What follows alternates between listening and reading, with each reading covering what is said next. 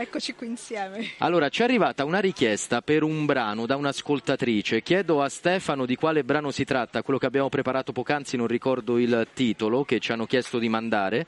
E dunque andiamo ad ascoltare questo brano prima di accogliere i prossimi ospiti, perché vogliamo rispondere anche alle vostre richieste musicali. Anche quello. Lo facciamo partire? Lo facciamo partire. Tutto per te, Paola. Vai.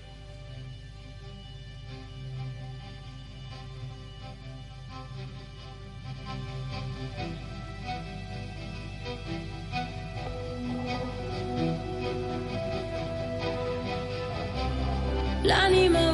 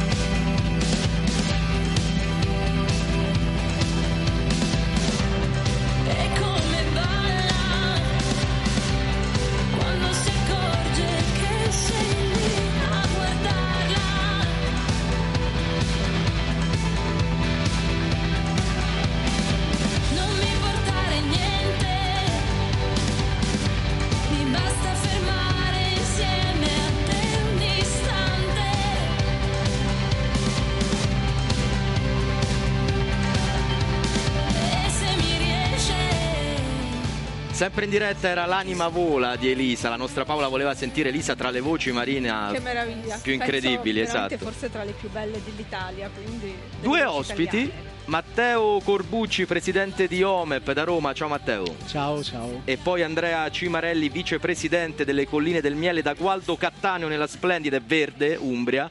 Verde anche la cuffia che hai. Ciao. Ciao, buonasera Andrea. a tutti. Matteo, partiamo da te. Cos'è OMEP?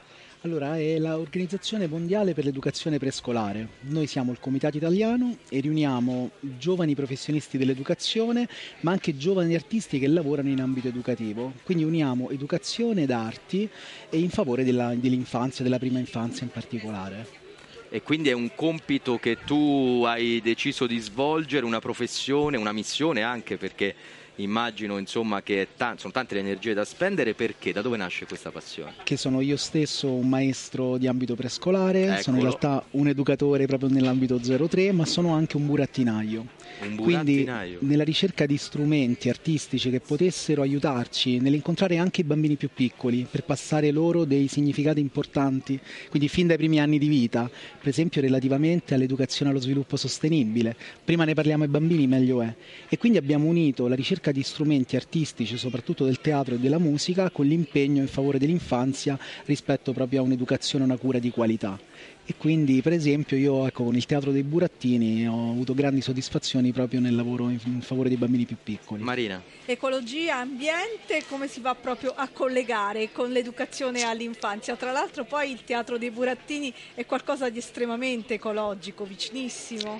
Proprio in questa occasione noi è diversi anni che eh, collaboriamo con Earth Day sul tema eh, dell'educazione allo sviluppo sostenibile, in particolare portiamo avanti un progetto che si chiama Una fiaba per la terra. Abbiamo qui proposto proprio oggi uno spettacolo di burattini che attraverso una modalità di gioco interattivo con il pubblico di piccoli potesse rappresentare la contesa della terra come se fosse una palla contesa tra i bambini, no? quello che succede comunemente nel gioco dei più piccoli, per comprendere invece che la- una condivisione e soprattutto un'armonia tra le relazioni tra tutti permette di avere una concezione invece in- inclusiva e insomma armoniosa rispetto al rapporto con il nostro pianeta. Torniamo dopo da te, così ci dici dove vedere questo teatro dei burattini. Però invece sulla maglia di Andrea Cimarelli vedo delle api. Sei vicepresidente delle Colline del Miele, dunque Dunque, noi siamo qui per presentare un progetto che si chiama Seminiamo Bellezza. La nostra associazione Le Colline del Miele nasce nel 2018 a Gualdo Cattaneo in Umbria e quest'anno, grazie al supporto di un'associazione di Foligno che si chiama ANCOS, eh, siamo riusciti a realizzare un, un intervento significativo in un'area degradata del nostro comune dove da anni si susseguivano scarichi abusivi e con un gruppo di volontari, una cinquantina di persone di, di buona volontà, ci siamo rimboccati le maniche, abbiamo portato via quasi 21.000 kg di rifiuti da questo spazio e, mh, per evitare un fenomeno che spesso accade quando si fanno interventi di pulizia di aree degradate, cioè che le persone poco dopo che uno ha fatto l'intervento ricominciano a scaricare, abbiamo avuto l'intuizione di provare appunto a seminare bellezza, come andando appunto proprio fisicamente a seminare essenze multifloreali nel posto che avevamo bonificato, che quindi da area degradata diventava un punto di valore per il territorio e anche un punto di valore per il recupero della biodiversità. Tra l'altro molto importante, vedo le apine disegnate sulla tua maglietta. Sì. Le api sono proprio per noi un importante proprio segno dell'ecologia perché l'anno scorso si parlava di questo problema delle api che rischiavano, non dico un'estinzione, però ci sono stati Sì. dei momenti non proprio felici per loro. Certo, noi nasciamo proprio come associazione intorno al tema delle api e per sensibilizzare soprattutto i più piccoli, come Matteo anche noi facciamo molta attività nelle scuole, nei campus estivi, proprio per sensibilizzare sul tema delle api. Infatti non a caso abbiamo scelto proprio i fiori e le essenze mellifere per recuperare questi spazi perché così potevano diventare delle oasi di biodiversità. Ovviamente installiamo nei pressi di queste aree recuperate anche dei biohotel, presto speriamo di portare anche delle arnie vere e proprie per produrre del miele quando si sarà instaurato un sistema biodiverso abbastanza forte da sostenerle e questo è quello che ci piace fare. Speriamo di poterlo diffondere, di poterlo seminare appunto come un'idea che, che venga ripresa da più persone. Gualdo Cattaneo, quasi semilanime, provincia di Perugia, borgo medievale. Le api quante sono? Le api sono molte, noi abbiamo un'altissima quantità di, di apicoltori a Gualdo Cattaneo, almeno una venticinquina che per 6.000 abitanti insomma non è poco, non sono grandissimi apiari però tra i 25 e, i 30, le, e le 30 carni per ogni apicoltore facciamo la nostra parte per aiutare le api a rimanere a popolare il nostro bellissimo pianeta. Diciamo a chi ti sta seguendo da lì che queste trasmissioni, Marina, sono tutte riascoltabili in Nel podcast. Dove? Assolutamente, su Vatican News lì possono cercare i podcast e naturalmente poter riascoltare tutte le nostre interviste con i protagonisti di oggi, ma anche naturalmente gli ospiti di ieri e quelli che avremo domani e nei prossimi giorni. Chiudiamo con Matteo Corbucci, dove invece noi veniamo a vedere questi- questo teatro. In occasioni come queste, perché in realtà noi partiamo soprattutto dall'implementare questo tipo di attività all'interno dei servizi educativi e delle scuole che proprio si rivolgono ai bambini più piccoli, per poi unire il lavoro che fanno i professionisti dell'educazione con i bambini quotidianamente in occasioni come queste, cioè con gli artisti veri e propri che li accompagnano e quindi possono poi far vedere ai bambini uno spettacolo per esempio professionale. Però l'importante per noi è partire dal quotidiano che i bambini vivono, per esempio frequentando normalmente la scuola, dove questi contenuti così importanti vanno veicolati anche utilizzando altri linguaggi, per esempio i linguaggi artistici. Grazie. molto Marina, importante. perdonami. No, dicevo che questo è molto È molto importante importante. nell'educazione, come educare anche i bambini ad ammirare le api e non avere paura di loro, perché Esatto. anche questo è un altro problema. Grazie allora Matteo Corbucci, Andrea Cimarelli, tanto ci vedremo in questi giorni magari ancora qua e noi ancora un brano grazie alla nostra regia con Stefano Sparro e poi andremo in diretta in Campidoglio.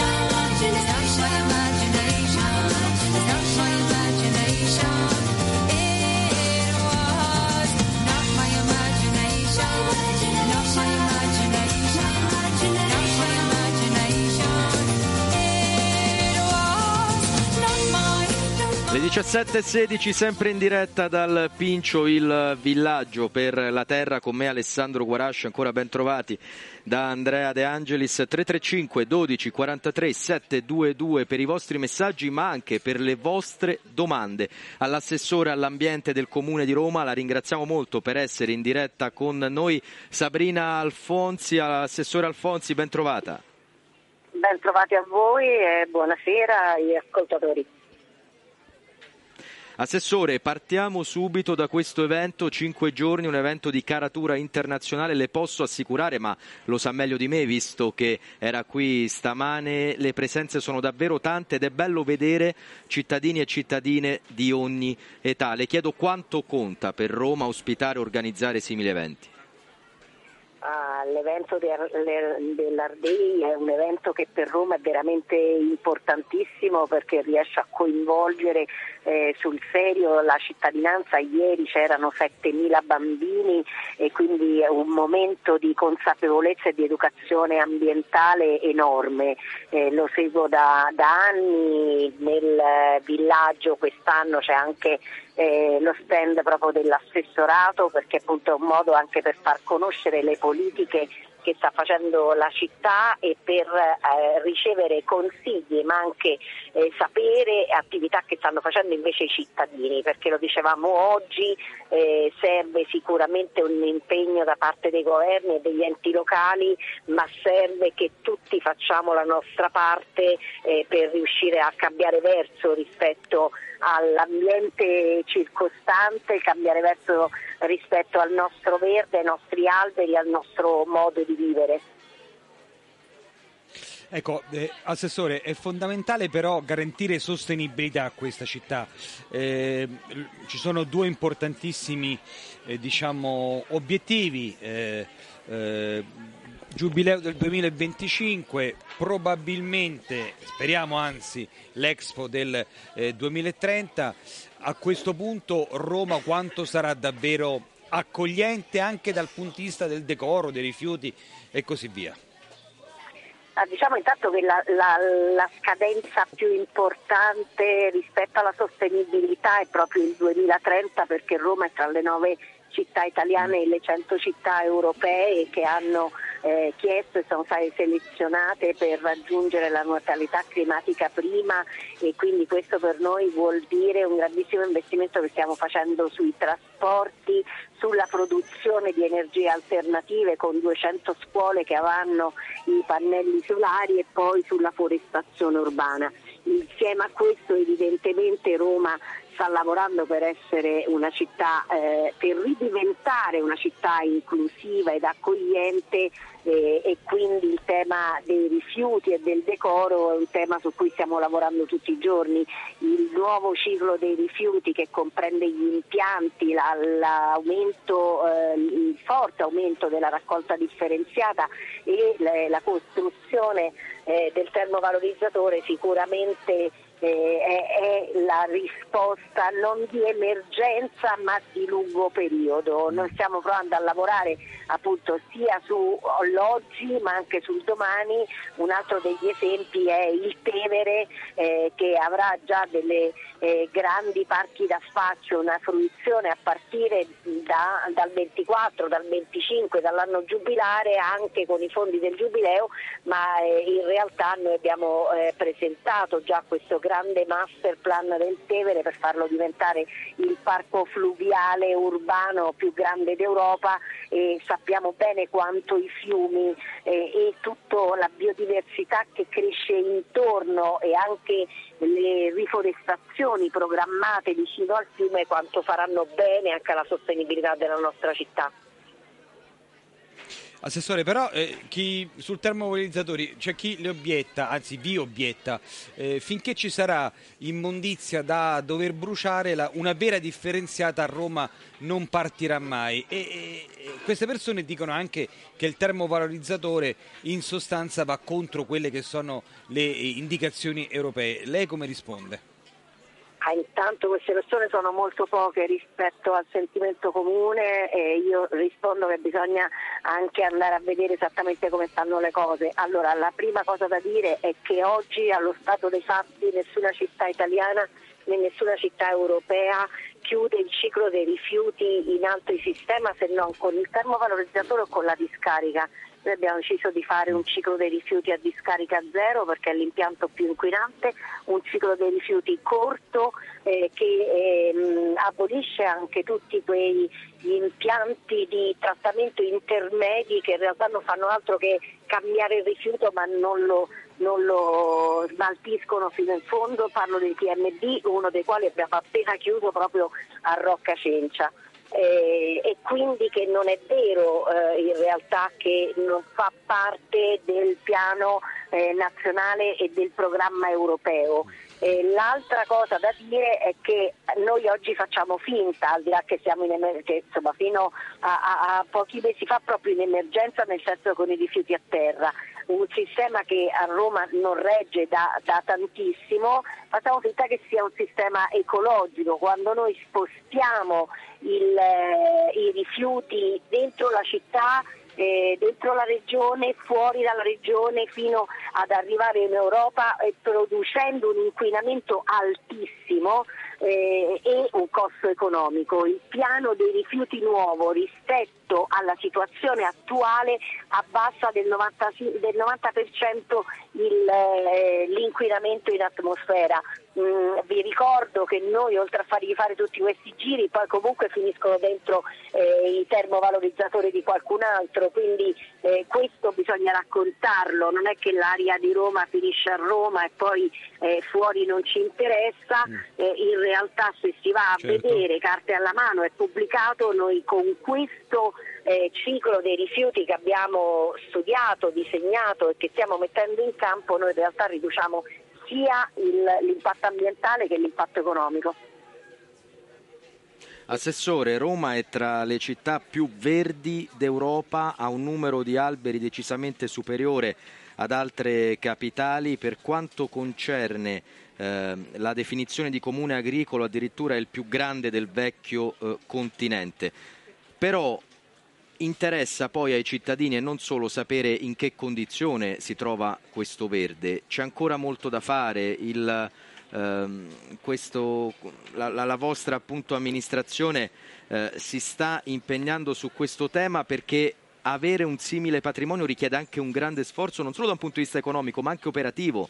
Eh, mi riferisco al capitale umano, non è semplice gestire tutto questo verde, eppure la risorsa è fondamentale non è semplice, ma mh, mm, il sindaco Roberto Gualtieri l'ha messo tra eh, diciamo, le deleghe e le, le, gli obiettivi principali, tanto che eh, già devo dire dal punto di vista del verde in questo anno e mezzo è stato fatto moltissimo, eh, basta pensare al, alla potatura e alla cura degli alberi che abbiamo fatto e che abbiamo messo in campo e che il sistema che abbiamo messo in campo eh, produce una possibilità di ehm, di potatura dell'albero eh, una volta ogni quattro anni esattamente come eh, dovrebbe essere eh, visto il numero che ogni anno viene, viene, potato e poi è proprio di questi giorni, non so se l'avete seguito, questo bando eh, che abbiamo fatto di 100 milioni per eh, nuovo, eh, i nuovi appalti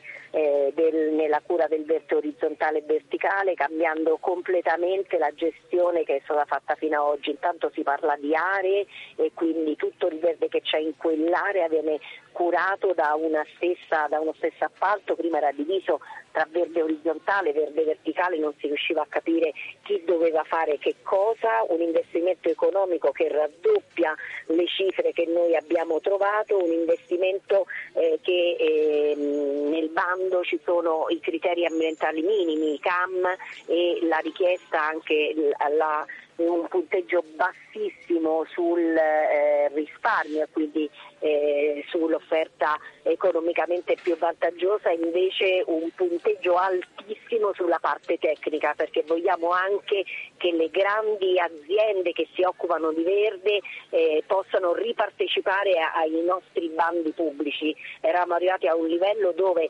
tra eh, la partecipazione e poi i subappalti in realtà il- il- la, la qualità era bassissima, tanto che appena sono stata ehm, nominata dal sindaco Gualtieri eh, abbiamo fatto attraverso l'ordine degli agronomi eh, dei otto incarichi per otto agronomi che, eh, do- per eh, seguire gli otto appalti che c'erano in città perché paradossalmente avevamo messo i fondi per esempio per la Tumeiella, la cura della Tumeiella per i nostri fini della città, ma le eh, aziende, le ditte che avevano l'appalto non erano in grado eh, di somministrare eh, la- la- l'endoterapia.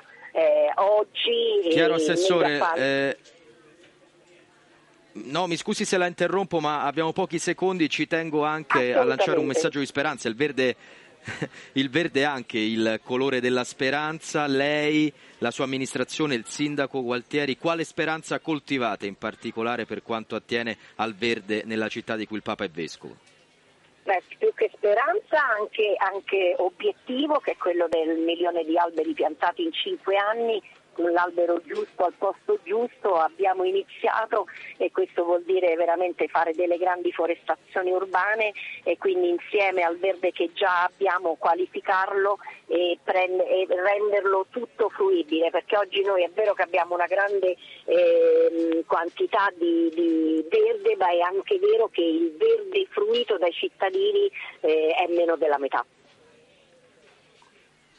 Grazie, grazie davvero allora all'assessore all'ambiente del Comune di Roma Sabrina Alfonsi, grazie per il tempo che ci ha dedicato e mi raccomando, eh, continuiamo grazie, sempre Alessandro ad operare per una città più verde. Grazie. Ancora musica, grazie alla regia, torniamo tra un attimo, parliamo di Marconi Dei.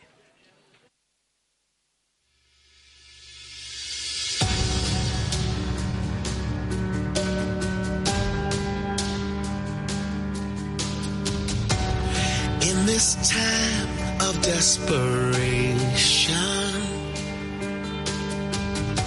when all we know is doubt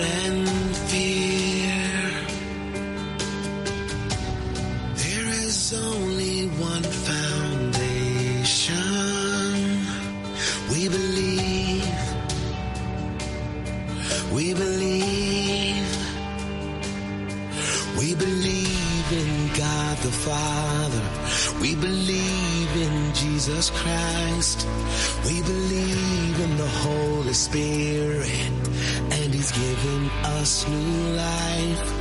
We believe in the crucifixion. We believe that He conquered death.